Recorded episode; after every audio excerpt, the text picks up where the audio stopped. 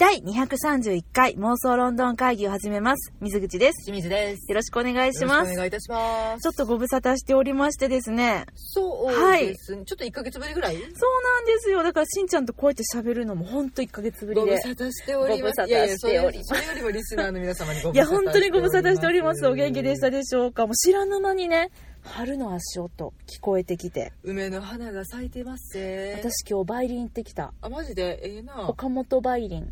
ああ、ありますね。初めて行った。いい、結構いいでしょ？こじんまりとしてるけど。あのね、メルボルンからうん。お客様がいらしててへ、え。であの私の友達というかあの友達やね美容師さん、うんうん。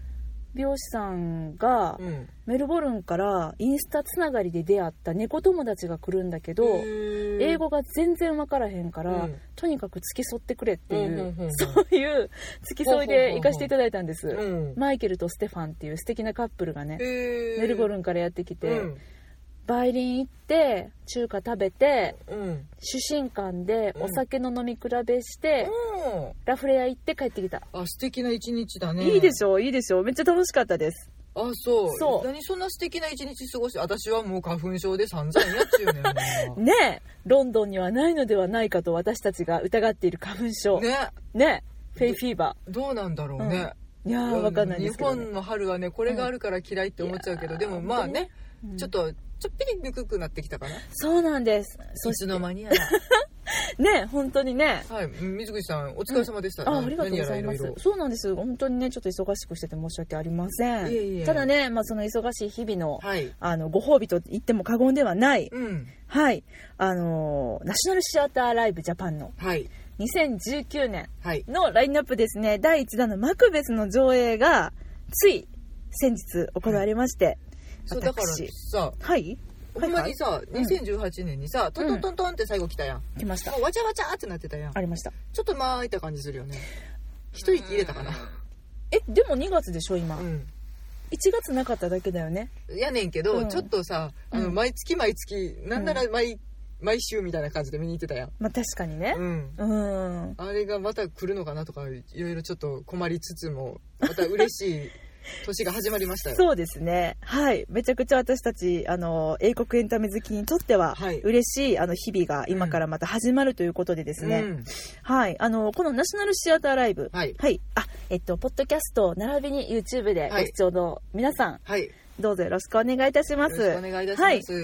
えっと、これはどういうものなのかっていうのを、はい。えーちょっと軽くご説明させていただきますと、はい、はい。はい。あの英国のですね、うん。あの最先端技術を使ってう、ん。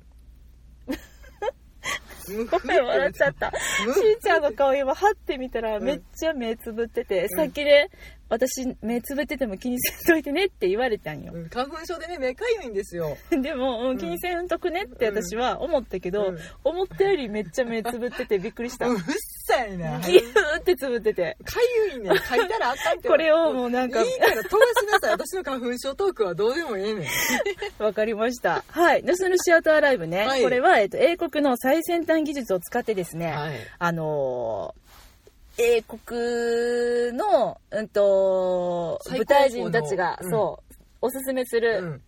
認める舞台を、はい。映画館で、スクリーニング上映ですね。はい見ましょうという、そういう企画でございまして。で、まあ、それが巡り巡って日本にもやってきてくれると。そうなんです。はい。で、もう今年で、うん5年目、6年目ぐらいですかね。もう結構長いよね。いや、本当に本当に。ありがたいありがたいことでございま。す。でね、あの、今回はマクベスはい。が上演されているということで、行マってクベス。まいりました。はいマクベス皆さんご存知ですかね？シェイクスピアの四大悲劇のうちの一つですね。うん。はい。スコットランドの話やっけな。そうなんですう。ん。うん。絶対私あらすじとか言われへんからなんとなく さらっと言ってみて何それ。あらすじあらすじを言えと。言えと。うんあらすじ希望のですか、うんはい。まあ、じゃあ、簡単にご説明いたしますとですね。はいまあ、まず今回のあの、カンパニーのですね、うんはい、あの、ご説明からです。こちら今手元にナショナルシアタールマクベスのパンフレットがございますね。はい、えっと、まずですね、こちら、主演が、はいえーナショナルシアターライブですっかり有名となりました。はい若き名優、ロリー・キニア。かっけえ もうかっけえですね。はい、彼がタイトルロールに扮しております、シェイクスピア劇です。はいはいはい、えーこちらは、魔女の予言に惑わされたスコットランドの武将マクベスが、うん夫人と共謀し、王位を散奪するも、はい散奪って言うんですね。散奪やなはい、うん。自分の犯した罪におののき、はい転落の一途をたどっていくという悲劇ですね。本当悲劇だよねそうですねまあまあ人死ぬしねうーん。シェイクスピア四大悲劇のハムレット、オセロ、はいはい。リア王とともに、えーうん並び称されるえー四大悲劇のうちの一つ。うん。で、えーあります。他ですね数あるシェイクスピア作品の中でもうん。最も血生臭い作品の一つとして親しまれておりますそうやね。ううんん血生臭いね。血生臭かったね。今回も死体がバンバン出てきてましたけれども。うんゴロゴロしてたね。うん。はい、このですねパンフレットにも言及ありますけれども、はい。記憶に新しいところでは2015年のはい。ジャスティン・カーゼルが監督した映画版。はいはい。はいしんちゃんここでクイズです、はい。誰が主演だったでしょうか？えーとマイケル・ファスベンダーさん。正解です、私たちレビューしましたね。そうなんです。えっとポッドキャストの53回はい。でですねあのマクベスマイケル・ファスベンダーさん主演マクベス辛口レビューというものをですね、だいや私ね 多分ねこの間聞いたのよ。マクベ私もスまた聞き直した。聞き直した。また見るからと思って聞いたけどまあまあ辛口やったわ。なんかすごい怒ってたねちょっとねやっぱマクベスが舞台作品だってうん。思ってしまっていて、うん。いやで今までもさうん。あるいはシェイクスピア作品を映画化するってさ、うんロミオとジュリエットだったりとかさ、うん。いろいろあるのは分かってるんだけど、はい。マクベスあのマクベスに関しては、うん。舞台との比較っていうことをしてしまい出したさ私たちが悪かったのかしら。なんかまあまあねうん。そう、すごいね。まあ、なんかいろいろ文句つけてるのなんでか。私ら若いなって思った えー、何それ。あ、でもそうだよね。2015年ってことはさ、あの16年ぐらいにこっちに来てるとしてう、ん3、4年前ですかね。うん、そそうの時代の私たちのあの若きレビューをもしご興味ある方は53回はい。ポッドキャストで、あの今でも聞いていただきますので興味ありましたらどうぞ。あのマクベスが大好きな方は聞かないあーそうだね。そうだね。聞かない方がいいよね。でもねしんちゃんその年のね、うん。私たちのマフター、はい。で割とねマクベス第2位とか上位に上げてた気がする。あほんまコスパの良さでやろう。コスパの良さとかある？違ったっけうん。まあまあでもねあのーこのマクベスうん。は、えっと、映画版マクベスは、えっと、大きな改変とかもあったりとかして、うんうんうんうん。割とその、えっと、今回の、えー演じられていた、まあ、マクベスで脚本にこうプラスしてねちょっとこう改変されてたところとかもあったりするので、そういう意味であのごめんなさい私たちのレビューは聞かなくても結構です。ので、あのよければあの映画版のマクベス見ていただくと、より今回の舞台との対比とかも感じられて。するという意味ではね結構うん方向性が違う作品になっているので面白いかもよね。はい。うん。と思います。でねその今回あの私たちが見たうん。マクベスは2018年の2月。はい。26日から6月23日まで、まあ昨年ですね。に4ヶ月ぐらい？そうなんです。あのそうです。ロンドンは、えーナショナルシアターのオリビエ劇場っていう、ナショナルシアターた3つぐらい劇場あるんですけど、うん。その中でも一番大きな劇場ですね。なんかシェイクスピア作品をよくやってる印象があるね。そうだね。まあナショナルシアターライブといえばオリビエ劇場っていう、んねナショナル大うん。掛かりなそうですそうです、うん、ちょっと半円形みたいになってる舞台なんですね、うんうんはい。そこでですねこのナショナルシアターの芸術監督のルーファス・ノリスさんがはい。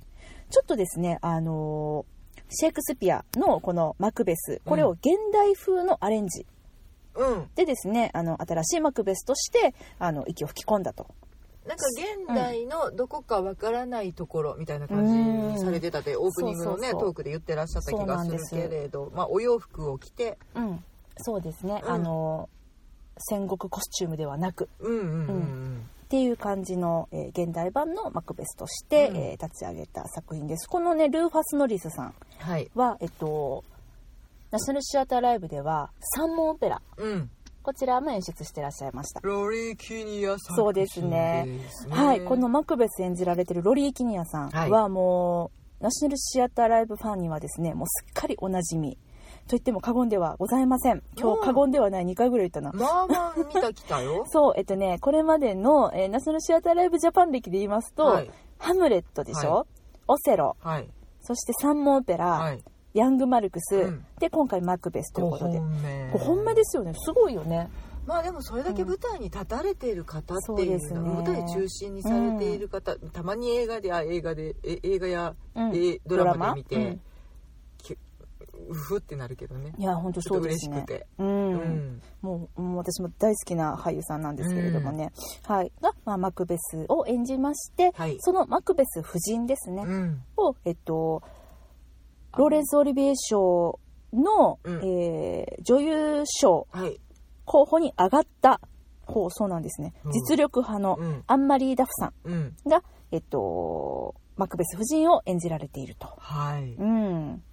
ですね。でね、えっと、あとは印象的なところでは、舞台セットね、ちょっとあの、うんとても印象的なセットだったんですけど、うん。これがね、あの、戦火の馬、ウォーホースうん。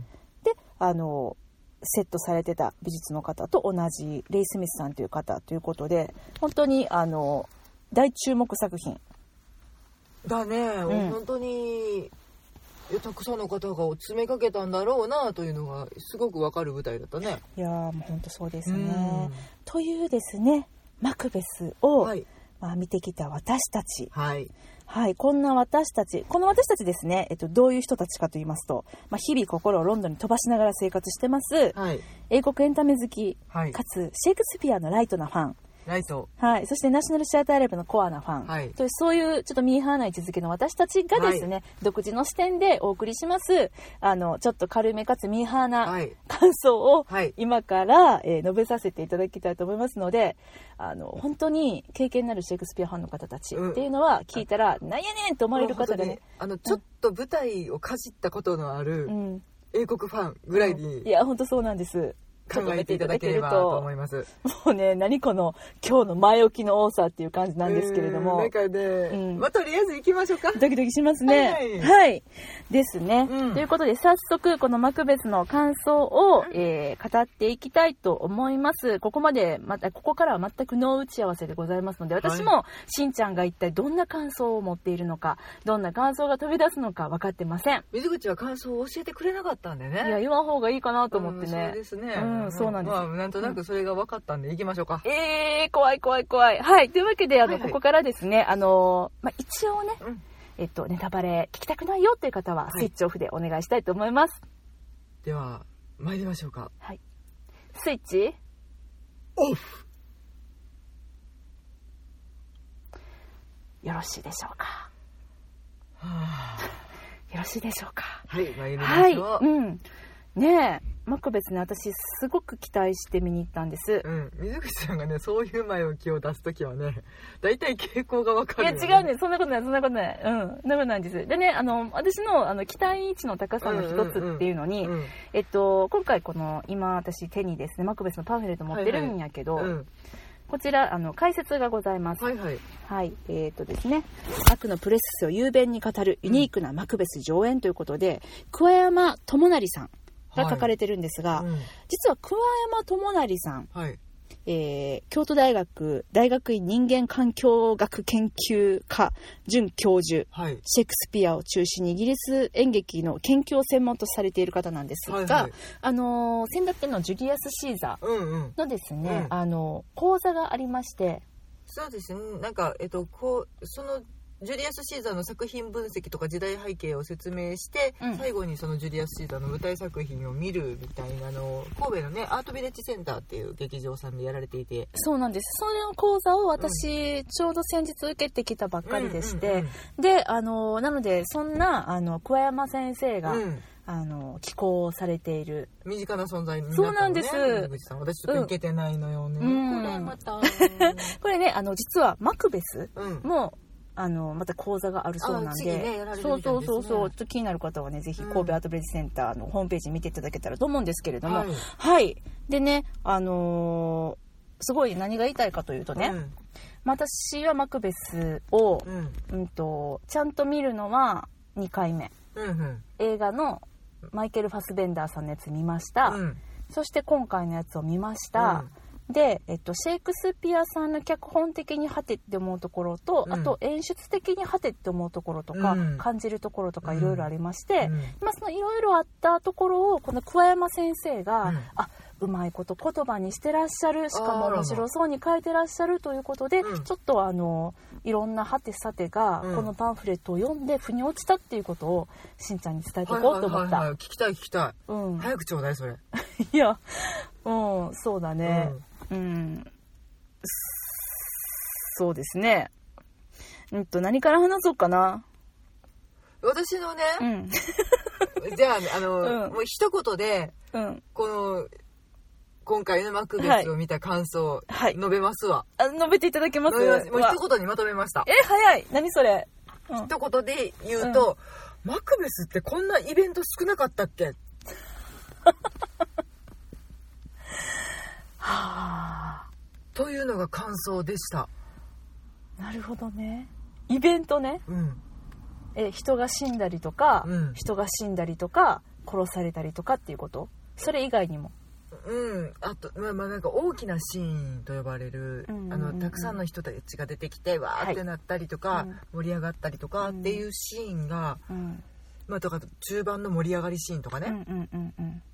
後半の盛り上がりシーンとかね、はい。いろいろこう演劇作品人を飽きさせないためにうん。いろいろ用意するわけですよ、まあうんうんうん。極端な話歌ったり踊ったりっはい。ていう話になったり、うんうん。まあ、今回はストレートプレイやし、うん。歴史悲劇なので、はい。そんな歌ったり踊ったりはまあないだろうとは思っていたけれど、こんなあれまあまあ静かな演劇じゃんって思っちゃったのああ、じゃあ、静かな演劇に失礼だねこれ。私この言い方だと。静かな演劇は静かな演劇で多分うん。イベントいっぱいあるんですよ、そう、私意外と静かな演劇好きやからね。うんあのうん。心の葛藤を見せるというイベントが、ね、たくさんあるんですけわどかります。い。やえっとねなんか思ったより出来事が起こらなかったの、うん。あのね、私もそれについてはうん。思ったことがあって、うん。あの、映画のマクベスを見た時にね、私その、えっと、あ、舞台版、今回の舞台版マクベス見た後に、うん。えーもう一回自分たちがレビューしたうん。53回のマクベスのレビューを聞き直したんです。で、その時に私は、えっと、ものすごく一生懸命うん。頑張って眠らないように起きていたって、うん。その時の私が言ってたのね、うん。映画を見て、うん。でも当時の私は、うん。それが映画の演出のせいで眠いと感じていると思っていたらしいんです、うんうんどうやら、画面が暗かったりとかねそういったことがあったのでまあそれも要素の一つではあったんだろうけれど、でもね私今回すごく体調万全で行ったんですけど、うん。前半ねめっちゃ眠くなっちゃって。私もやね。一緒？でねでもねこれって演出じゃないなって思ってその後確認して、うん。マクベスのあのえっと本？うん。もあの読んだんです、うん脚本、うん。えこれどうなんと思って、うん。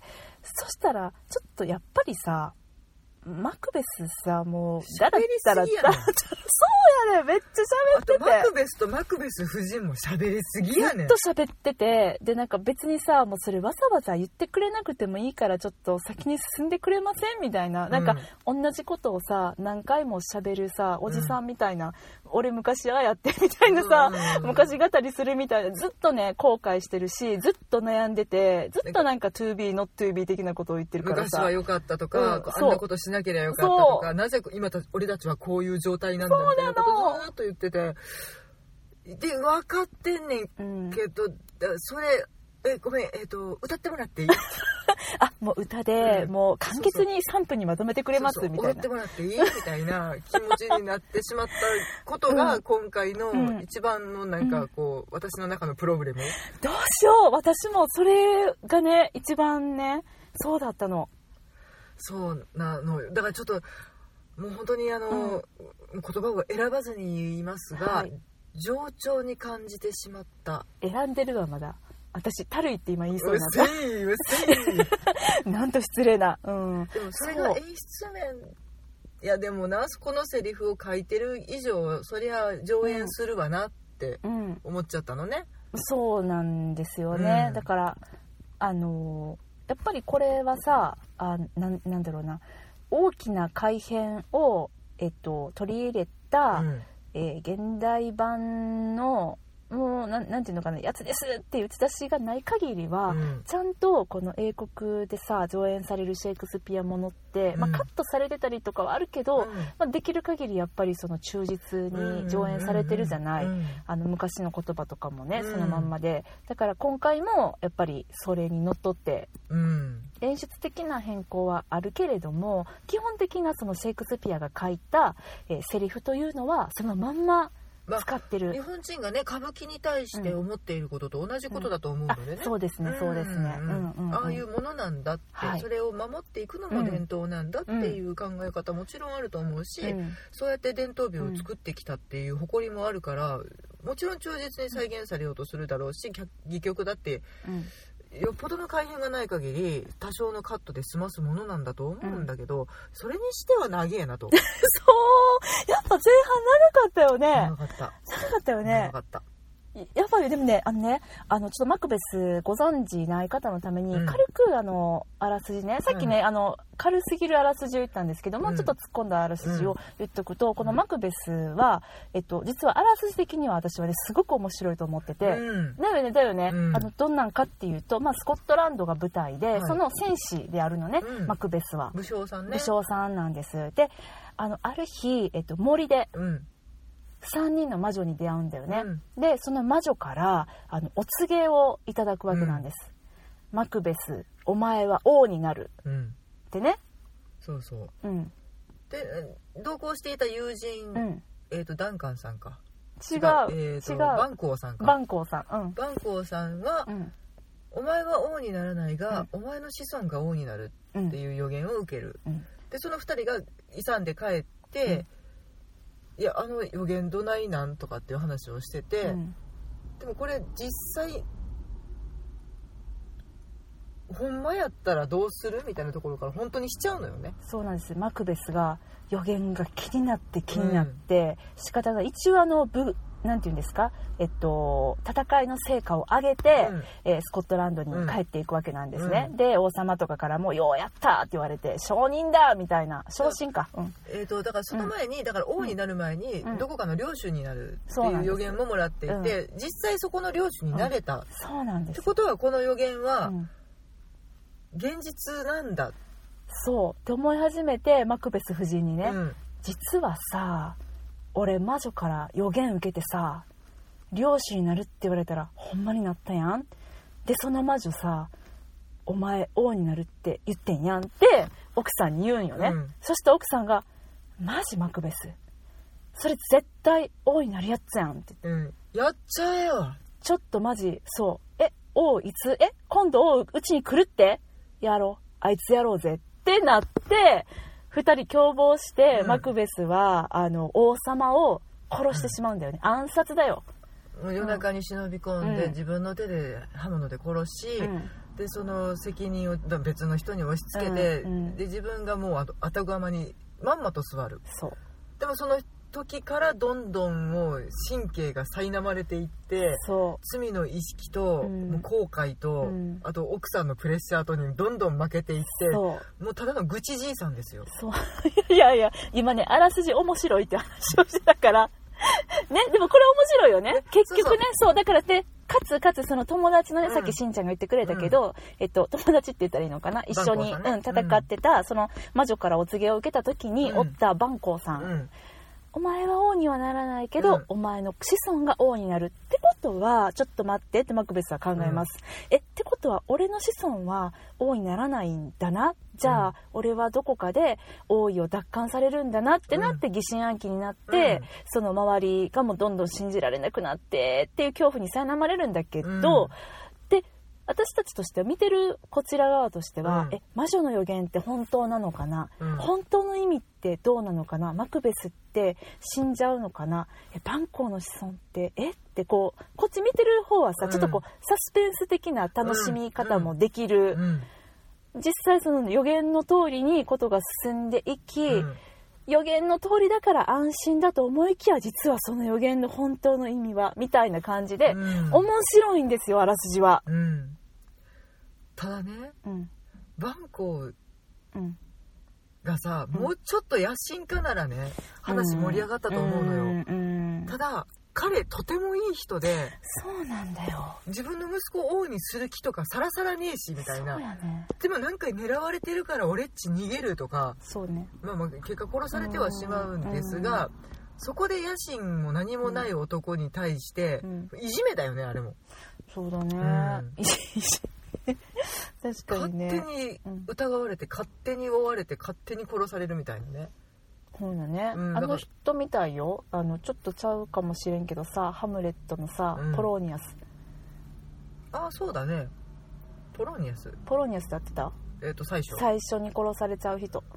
うっかり殺されちゃう人。お父ちゃん。お父ちゃん。うん。うん、そうだね。あの人も別にそこまで野心ないのにね。ま盗み聞きしてただけでダーンって殺されるからね。うん、そうやね、まあ、あれは間違い殺人か、うん、うん、お父さんがいると思ったらおっさんそういうことやちょっと違うな。違うけれどもなんかそのぐらいのなんていうのかな。えうん殺さなくてもいいんじゃない？みたいな、うん、そうそこがなんかサスペンス要素ではなかったんだね的なところとか。うん、なんかじゃあねこの本もっと面白いこのプロットもっと面白くなるはずやのにあれ？あれ？みたいな感じの。私がね、うん。シェイクスピアさんに会ったらね、うん。お前それ2時間に書き直せって言うわ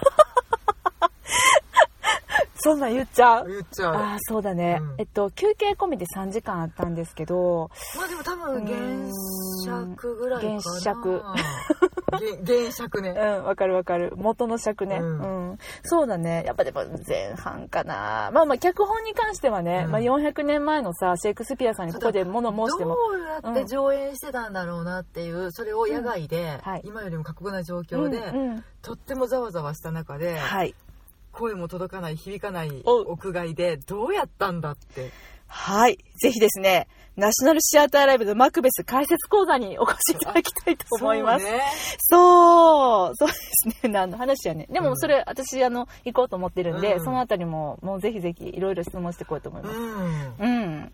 ですね、ですね。いやー、そういったことに関してはすごく面白いですね。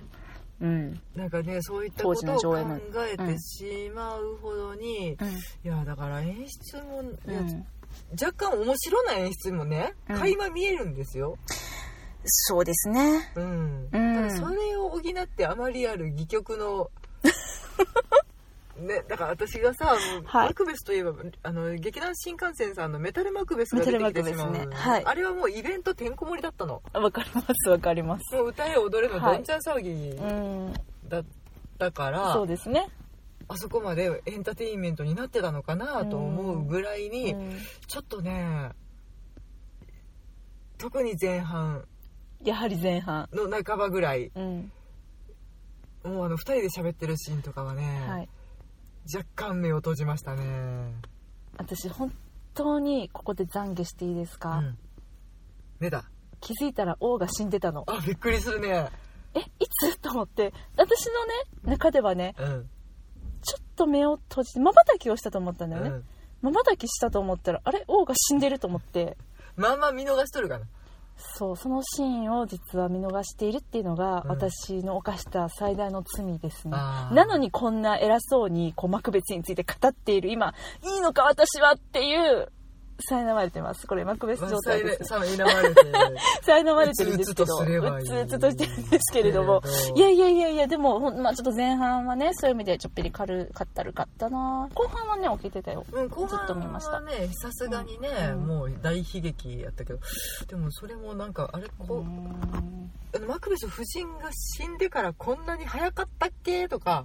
そうだね。しかもマクベス夫人もあんな死に方なのかなとか。まあねあのいろいろ思うところはあったんです、うん。でねあのーまあ、今脚本についていろいろお話をしましたけれども、まあやはりあのちょっと演出面っうん。ていうところにおいてもね、うん。そのうんと今回は現代的な解釈であったりとか、うんうんうん。ちょっとその冒頭にもあのお伝えしましたけれども、えー印象的な舞台セットというものが用いられてましたので、うん。そこの部分もですね実は私ちょっと物申したい、うん。ちょっと控えめに言いますけれども、はいはいはいはいちょっと物申した部分がありますので、ありますな。もしかしたらそのねちょっと今脚本に対して抱いていたちょっとこう不明瞭な点というか、もやっとしたところっていうのは演出による部分もあるかもしれないのでそこに関してもちょっとお話をはい。してみたいと思うんですが、はい。い、いですかしんちゃん？受けて立とう受けて立ってくれる？うそう今回はですね、えっと、何回も申してますけれども、え現代的解釈ということで、一応ねその皆さん着着てるお洋服っていうのは、うん。現代っぽい服なんです。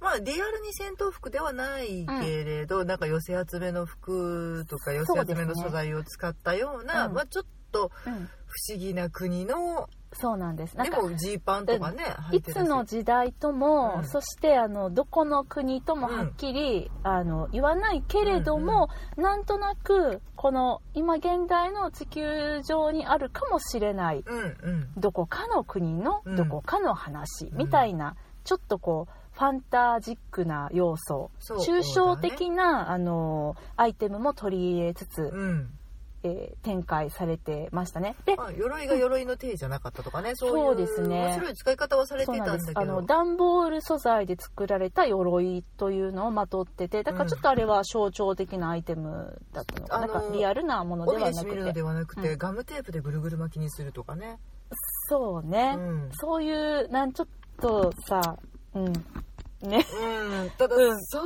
がどういう効果を生んだのかがちょっとわからなくって、そうですね。そのねまずは私その現代設定にするっていうところがね、うん。実はあ数々のシェイクスピア作品現代解釈っていうのをされてます、このロリー・キニアさんの、うん。えー私たちが日本で見た最初のナショナルシアターライブ「ハムレット」はい、でもあの現代的解釈のなされた「ハムレットうん」あ見ました、あれはうん。国を企業に置き換えてみたいなね、そうですね。形にされていたのでみんなビジネス,、ビジネスマンで、うん。社長と若社長とみたいなはい話になってたけど、うん。それはもうとても非常に興味深く見た。そうむしろ今まで見たどの「ハムレット」よりめちゃくちゃ面白くてうん。分かりやすいなと思って拝見したんですけれども、はい。あとはまあ記憶にも新しいですが、うん。えー12月に見ました「ジュリアス・シーザー」うん。ベン・ウィショーさん主演のものなんですけどもこれもあの現代の、えーローマうん。が舞台に置き換えてあの、うん、なので決してローマ時代のお話でもなくそうなんシェイクですスピアが生きていた時代でもなく、はい、うん。なのであのジュリアス・シーザー、そうなんです、うん。剣ではなくうん。拳銃を使って、うん。えー暗殺されるという、うん。そういうですね展開になっていたんですけれども、まあ、今回もそういうそういう作品のそういう解釈たちの作品のうちの一つうん。に並ぶのかなと思うのですが、あのこのマクベスね現代版にしてはいけなかったのではないかむしろ現代版にすることで、うん。えっと、ちょっと減ってしまった大きな要素っていうのがあるなと私は思ったんです。はいはいはい。言っていいですか、えっと王様。うん。王になりたい王座につきたいっていう、うん。その王の存在っていうのがうん。現代版にすることによって、うん。またこの現代もどこかわからないあなんていうんですかねあのサムウェア的な感じだったので、うんと、そのこの物語の今回のマクベスで描かれているうん。この国にとって、うん。王様っていうのがどのぐらいのうん。力を持ったどれほどのものなのかっていうのが私にはちょっと理解できなかったんです。共通の認識として持てなかったのよね。そのマクベスがさそこまでこの王座につきたいって思わせるうん。モチベーション。が伝わってこんかってなんかななんていうの？すうんと言い方悪いかもしれないんだけど、ちょっとこうテロリストたちの集まりみたいな感じにも見ようによっては見えるというか、なんかその衣装さんのお話で、そのえっ、とななんなんていうの正規軍と非正規軍で衣装が違うって言って、うん途中でねあのイングランドから兵を借りてきてって言った人たちは迷彩服のきちっとした軍服を着ていて、それに対してマクベスたちはもうずっとその寄せ集めの素材のような鎧をつけて、うんまあ、私服で戦うっていう状態になっていて、うんじゃあ正規軍に対して非正規軍こういう格好をしているっていうことは、うん。とてつもなく、うん。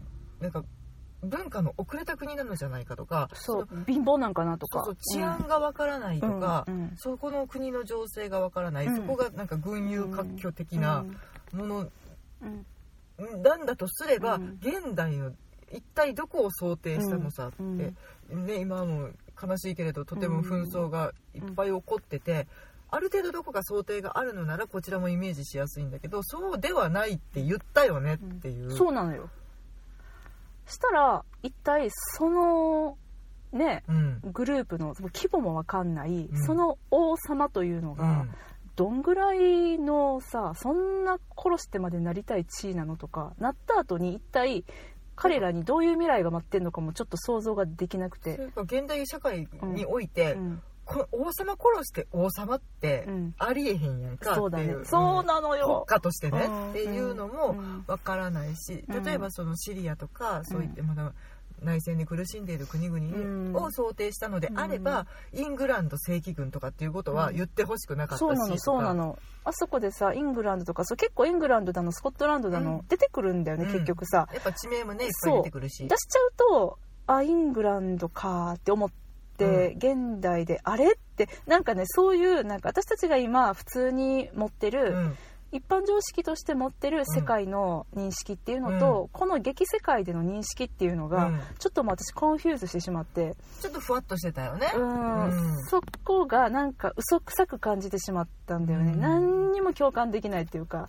何なんていう。地名だけでも架空のものにしてくれてればまた違ったのかもしれないけれどそこはとてもリアルだし、そうやねんな。うんね、コーダーの領主とか言って言ってた。ちゃうけど、うん。いやうーんじ地名出ちゃったみたいな。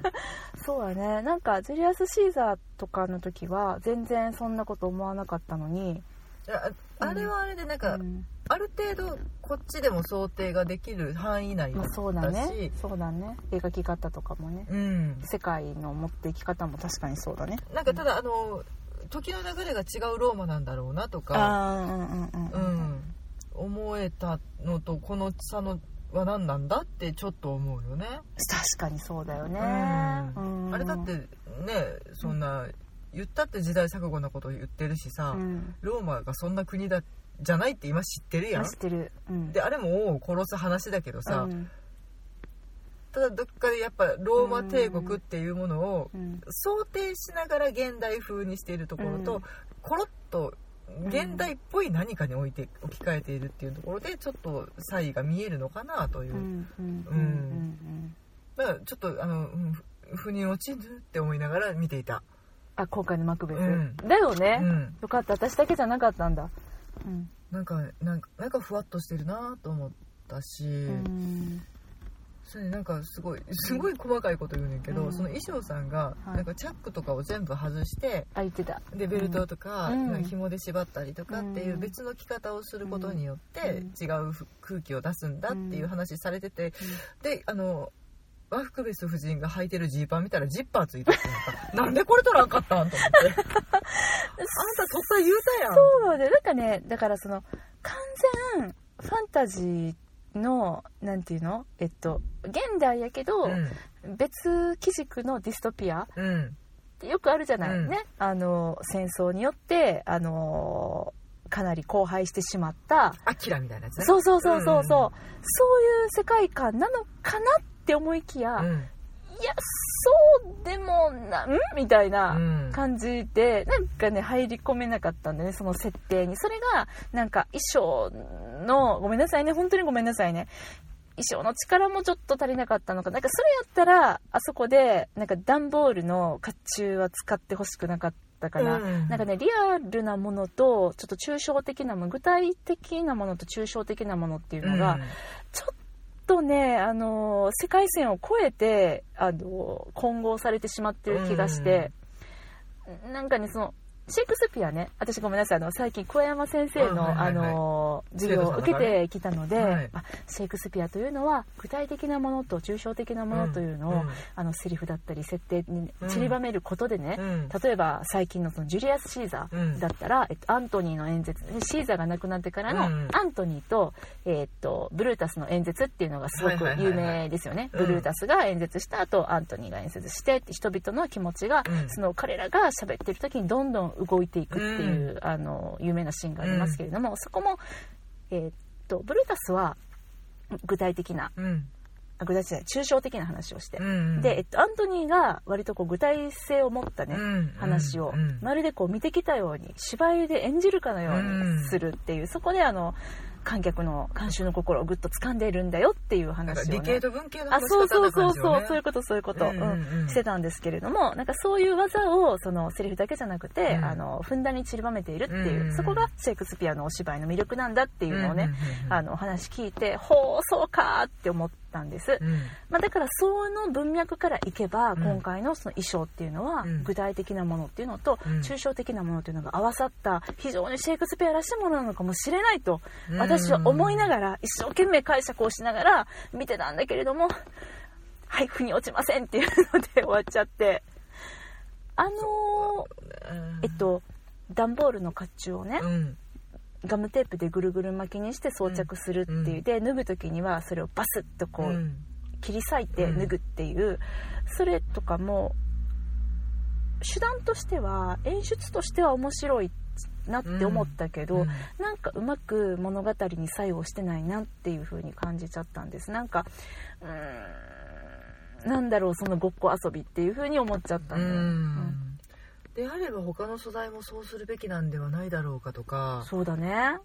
まあ、た単純にねすぐに思いつくのはそういうことなんだろうし、まあそうね。これが何を象徴しているのかって、うん。あのそんな鎧とはいえ脆いものを身につけて戦わなければならない男の意地かとかいろいろ考えてんけど。思った。でも別にそれがさ何か生きてたわけでもないもんね。それが致命的にはならない致命傷にはならないじゃない。そうだね。そこまでリアルに戦うシーンもうん。最後までないしさ、最後はさあの鎧マクダフさんとの戦いは、鎧バン脱いで、うん。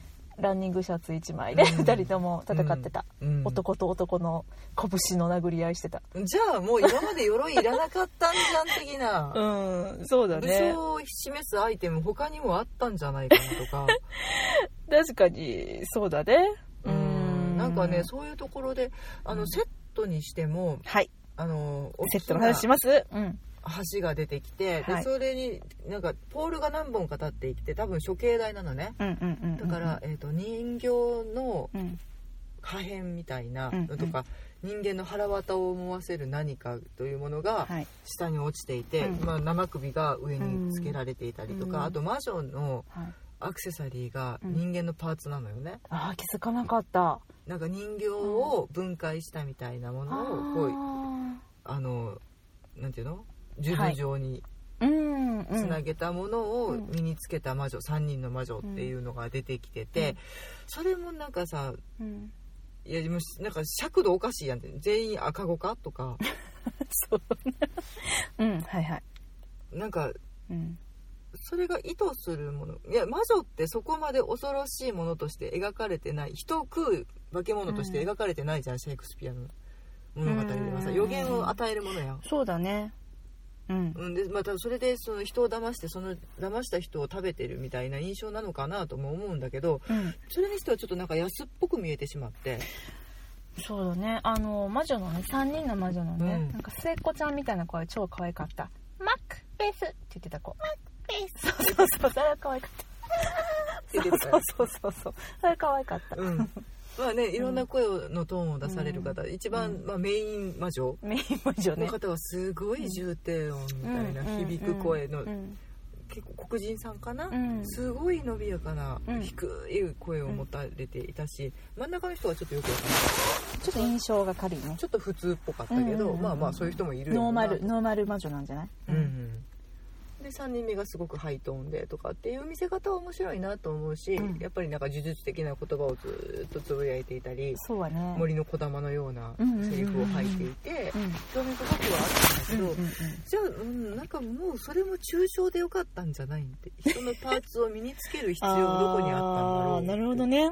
そこに関しては全然なんかむしろ気にしてなかった。あそんなうんししんちゃんめっちゃ細かく見てたねいやだからなんかあるなと最初のシーンでうん。そのポールに何か巻きついてるなとか思ってあ本当だ。今ねちょっとパンフレットの写真見てるんですけど、うん。パーツがあるでしょ。あなんかへその緒のついた赤ちゃんの人形をそうそう。右手に下げてますね。とかちゃんかな？あとやっうん。ぱそのポールの下にははいはい。もう本当にうん。赤ちゃん人形がぐっちゃぐちゃにされた状態のものが巻きついていて巻きついていてっていうのもここまで何か荒廃させる意味があるのかなって。うん。じゃそうだね。あここまで治安が悪い国なんだったらうんなまあそう下克上があり得るのかって思ってる割にイングランドって言っちゃうからじゃあここはどこなんだいっていう話になるよなとかなんかいろいろ思っちゃって。私ねす一番期待してたのが実はこの舞台セットだったんです、うん。あのツイッターとかでも、うん。このマクベスの舞台が組み上がるまでの早回しの動画うんが、あの流れてきたりとか、そうタイムラプスのやつ、うん。とかあとは、えっと、この、えー舞台写真。うん。今ねこのパンフレットで見てますけど、はいはい。この印象的なやつ、うん。これがめっちゃかっこいいなって、うん。この静止画で見たら非常にかっこいい、うん。これがどういう風にマクベスの舞台で生きてるんだろうと思って、うん。ワクワクしながら見に行ったんだけど、うん。最初にそのインタビューが流れて、うん。その時にこの舞台セットこだわりうん。どうこだわったのかっていうのを教えてくれるんだよね、えっと、この「マクベス」っていう物語を上演するにあたって、うん。今回あの一つの大きな象徴的なセットを作ることによって全てが解決できました、うんそれは何かって言ったら舞台上に置かれた、こう斜めに伸びるかかる大きな橋、うん結構なあの角度のついた、うん結構ずるずる滑ってたからねみんな。そうですね、うん。あーこの橋が、うん。まあ、盆の上をこうぐるっと回るわけなんですね、でドーンとこのなんやろうな、えっと、イメージ的には、うんと、五条大橋を超でかくした感じって言ったら伝わる、あの弁慶さんがそうですそうるす。感じね。そうそうそう。これのめちゃくちゃでっかいやつがドドーンってあってね。メガネ橋とか太鼓橋とかそんな感じ、うのね。うん、途中までのメガネ橋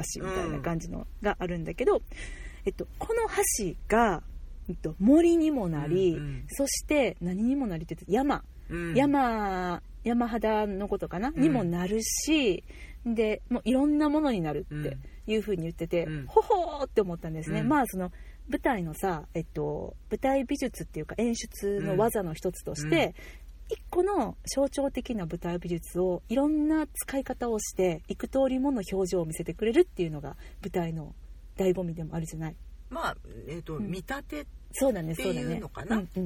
これに見立ててこれを使うこの側面をこれに見立ててこのシーンっていううん。使い方をねよくすることがあるんですが。うん今回もそういう意味を持ってこの橋というのは作られてたわけなんですけれども、まあ、まず一番最初ファーストインプレッションですよね、ババーンとこの橋がかかっているところから始まります、うん。ヒースの荒野と言われるところで、うん。マクベスとバンコーが3人の魔女に会います、うん。その魔女に会うのがこの橋の上です、うん。で橋の周りにはもう何やらこう怪しいこうシャラシャラしたなんていうのこのワカメみたいなものがかかってて、うん。でしんちゃんがさっき言ったみたいに、えっと、いろんなポールのたもとにはちょっとおどろおどろしい、うん。えー生臭いなんていうんですか、オブジェというェかまあなんだろうね。うん、いろんなこう意味ありげなうん。ものがこう置かれてて、うん。荒野というものが表現されてる、うん。はあ荒野かこれが荒野かと思って見ました、うん。でその後とかね、うん。まあお家のシーンとかそういうのはこうくるっと回って、うん。橋のたもとにこう用意された小屋のセットで、うん。天井のない小屋のセットとかで描かれるわけなんですが、そして節目節目にこの橋が登場します。うん。ただ私思いました。同じ橋にしか見えない、うん。これがいろんな表情を持ってね荒野に見えたりとか、うん。山に見えたりお城に見えたりとか、はたまたあの橋としてね、うん。そのまんまブリッジとして見えたりとかするんだったらいいんだけれども、うん。最初にその、えっと、ヒースの荒野で出会った魔女も、うん。魔女の洞窟に行くぞって言って行ったうん。洞窟としての橋も、うん。そして最後に、えっと、戦った、うん。えーバーナムの森ですか、うん。バーナムの森が動いたらマクベスがなんだえっと危ないみたいなそういう。バーナムの森が動かない限りお前は知らない。うん、って言われているその動くと言われるバーナムの森ですね、もうまあまあ動いてんねん。この橋動いてんねんけどん？動バーナムの森もっと動かさんみたいなとか、うんうんなんかこの橋しかもみんな演技がしづらそう。ずるっずる滑っていってたしね。そうなんかこの特にねやっぱミスバだと思うの。うん。いろんなさ、最後のマクベスとマクダフの戦いとかも、うん。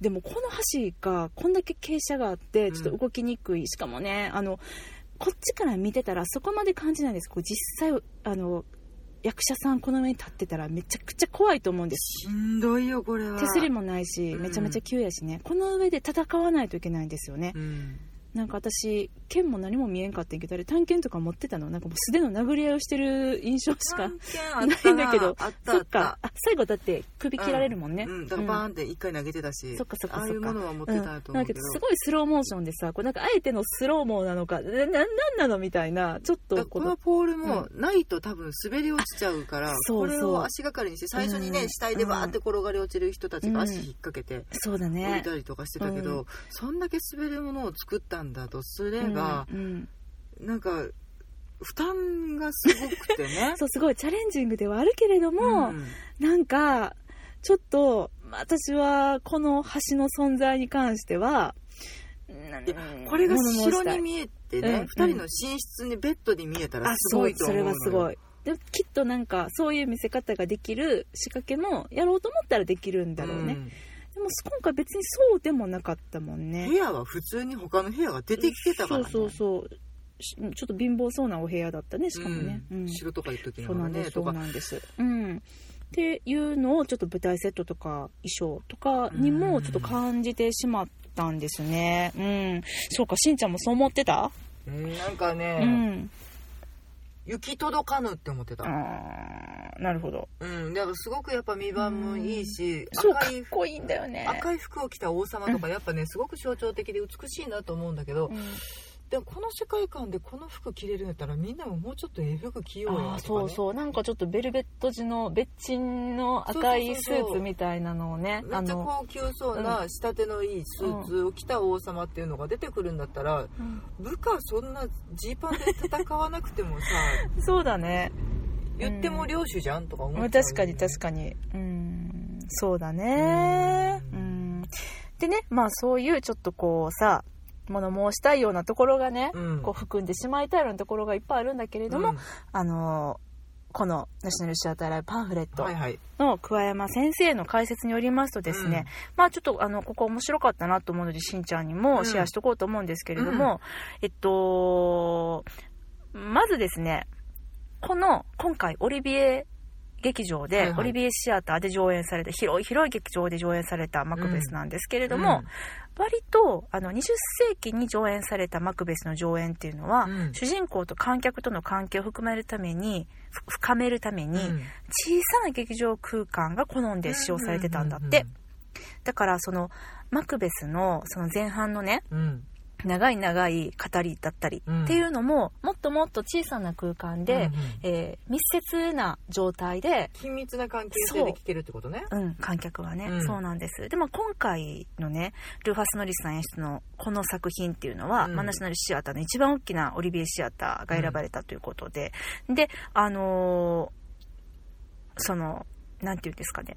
えっと観客との距離がもともと遠い、うんだけれどもそれに加えて実は、えー、と観客の、えー舞台正面の観客席うん。前列2列っていうのは観客が座ってなかった。うん。もっと距離感を空けてた。でしかもマクベス演じるロリー・キニアさうんうん。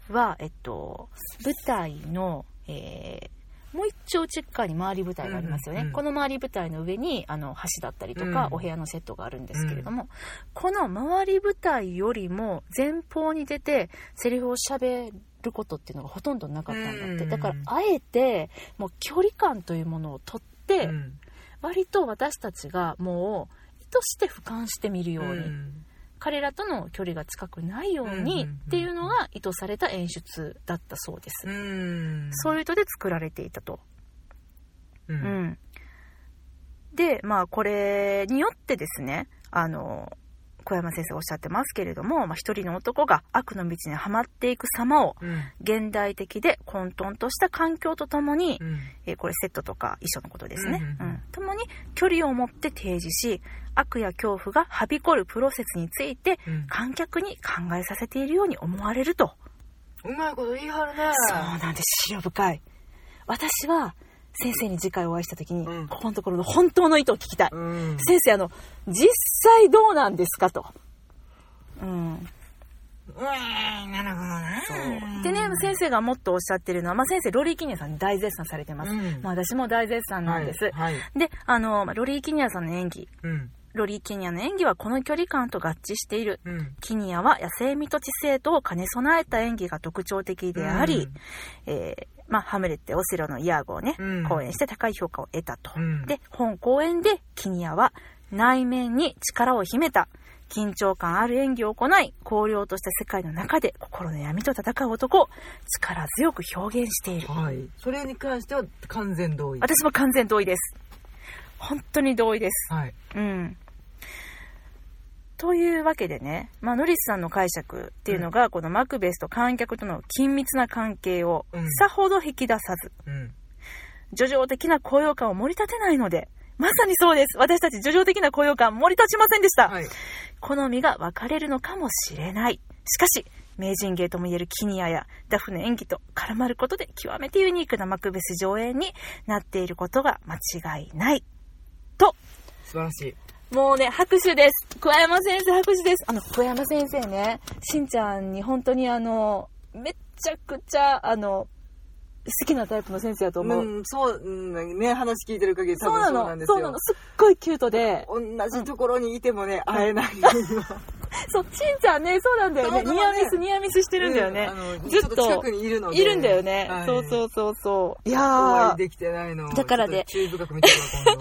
そう、私はその次回の、その、講座ね。講座でね、私のちょっとマクベスに対して抱いた感情だったりとか、はいちょっと、あの、不満点っていうと、なんかあれだね、まあ私が疑問に思う、うんちょっとこう、感じ取れ、取ることができなかったとこ、うん。うん、をちょっとお解消するために。そうなんです、そうなんです。ちょっとあの、新海地で飲んどいて、行くから。ほんまにね、うんそう、なんか、先生にもいつかね、このポッドキャスト出ていただけたらどんなに素敵なことだろうかと。思ってるんですけど、ただ私もまだ、あの、造形がそこまで深くないので、あシェイクスピアに関して、うんまだまだ、あの、もっと、あの、勉強してから、そうですね。ね、先生にお講学させていただこうと思いまはいすが、。そういう感じでした、今回のマクベス。どうですか？先生の解説で締めさせていただきまありがしたけれども。とうございます。あの、はい綺麗にしまったと思う。うんあのその、すべてはここに持っていくためで、私たちのやつはもう綺麗にやせていや、ほんま。そうです。はい。うん、あとはね、一個だけ、はい。ツイッターであのちょっと見見たところなんですけれども、あのー私のシアターライブでは、うんまあたまたまやっぱりよくこういうことが起こります、うんちょっと映像に映しきれなかったところっていうのね、あのねマクベス夫人ね、うん。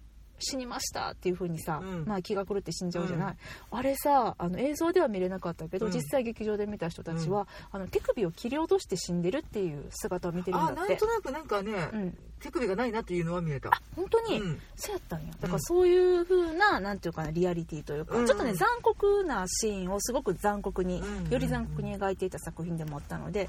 そこはね本当良かったなって、うん。あのあの怖い感じホラーっぽい感じっていうのもうん。すごい良かったなって、うん、思ったところではありますが、ねおどろおどろしい感じね。はいそうなんです。あうーんまあなんかちょっとね、うん。あの、手放しに大絶賛っていう感じではない感じになっえそうなんですそうたなんです。感じでごめんなさいって感じ？ただこういうお話をねあの英国演劇ファンのしんちゃんと一緒にできることだったりとか、はい。こうして皆さんにシェアできるというもうそういう意味においてねはい。もう本当にナショナルシアターライブってやっぱ楽しいなって。うん、いやもう、うんこういうのを見てやっぱ学ぶべきことが多いなほんまそうでとかす。うん。ねあのなんかちょっと感じた違和感っていうのをこう言語化して皆さんにどうにかして分かっていただければというか あの伝えた上で何かねうん。レスポンスがあれば嬉しいなとかそういうことははい。常に考えているので、うんもしあの皆様がうん。何かいやいやそれちゃうでって思われたらそうですね。ぜひぜひあのご意見いや、本当に。いただければと思います。はい。でですね、そんなナショナルシアターライブ、はいもちろん次回の作品もはい決まっております。次回ですね、えー3月1日から3月7日まで上演されます。バージニアウルフなんか怖くなえい。3月1日から3月7日？そうですよ。私無理じゃん。しんちゃん無理なん？これ。3月1日から3月7日です。がん頑張る頑張る頑張る。頑張る 頑張る。あーもししんちゃんが見れなかったら私が見あてきめっちゃ見て。たいね。ルーク・ドレッドウェイ出てるじゃん。だし、あのーあれですよ、えっと、なんだっけ、キャバレーじゃないわ。なんだったっけ？全然違うわ。そう、ホリーズ。ホリーズの、あの、出演してられました、イメルダー・スタウントンさはいんも出てらっしゃいまして、モージン・プーチさんとか出てるんだあ。出てらっしゃいますよ。うん、これ大注目ですよ、やっぱね大注目ですあの、超有名戯曲。はい。うん。です。がですね、あの、上演されますので、はいあの、ぜひぜひ皆さんも見に行っていただきたいなと、そして私たちと共にですね、はいああでもなかった、こうでもなかったと、作品について語る場をね、あの、ネット上に持っていただけたらなと。はい。はいそうですね、楽しみだわ。はあ、本当楽しみですね。うん。というわけで、はい。妄想ロンドン会議でお便り募集しております。はい。はい、えー、ツイッターで、ハッシュタグ妄想ロンドン会議をつけてつぶやいていただくか、はい。えーインスタグラム、えー、まあ、ツイッターでもいいですね。うん DM、直接のコメントでも全然構いませんので、はい。はい、お待ちしております。もし、えーメールでですね、えー思いの丈をぶつけたいという方いらっしゃいましたら、はい。妄想ロンドンアットマーク Gmail.com、はい MOSOLONDON アットマーク Gmail.com までお便りください。よし。はい、もちろんあの、ポッドキャスト、iTunes のレビューですとか、あとうん YouTube のコメント欄にコメントいただいても、あの、めちゃくちゃ嬉しいです。もうなしか妄想ロンドン会議で検索していただきまして、あの、私たちにお声を届けていただけると、めちゃくちゃこのポッドキャストを更新する、え励みに。ー、励みになります。はい。よよろしくお願いします。ろしくお願いいたします。んはい、しんちゃん言い残したことないですか？え今私は急いでそのスケジュールを調べております。めっちゃ一生懸命、あの、開いている人がいます。はい iPhone を開いてますね。開はい。というわけで、あの皆さんもね、ぜひ今すぐ、あの、カレンダーに3月1から3月7まで、あの、ナショナルシアターライブとはい書いていただけたらと思います。もちろんね、なんかね、あの、再上映っていうのもされたりするんですけれども、うんうんまあ、それまたとしてね、やはりね、みんなでね、一緒に見たいなと、ですね。はい、思いますので、はい、よろしくお願いみにさせていただきいたしあの、ます。多分、まあ、あの、私が行けなくてもレビューはするので、そうですね、私がしんちゃんにこんな作品だってっていうのを伝える回っていうことになるかなとは思います。はい。はい。なので、また聞いていただければ幸いでございます。はい。そんなとこですかね。はいはい。それではまた次回お会いしましょう。ありがとうございましたさ。ようなら。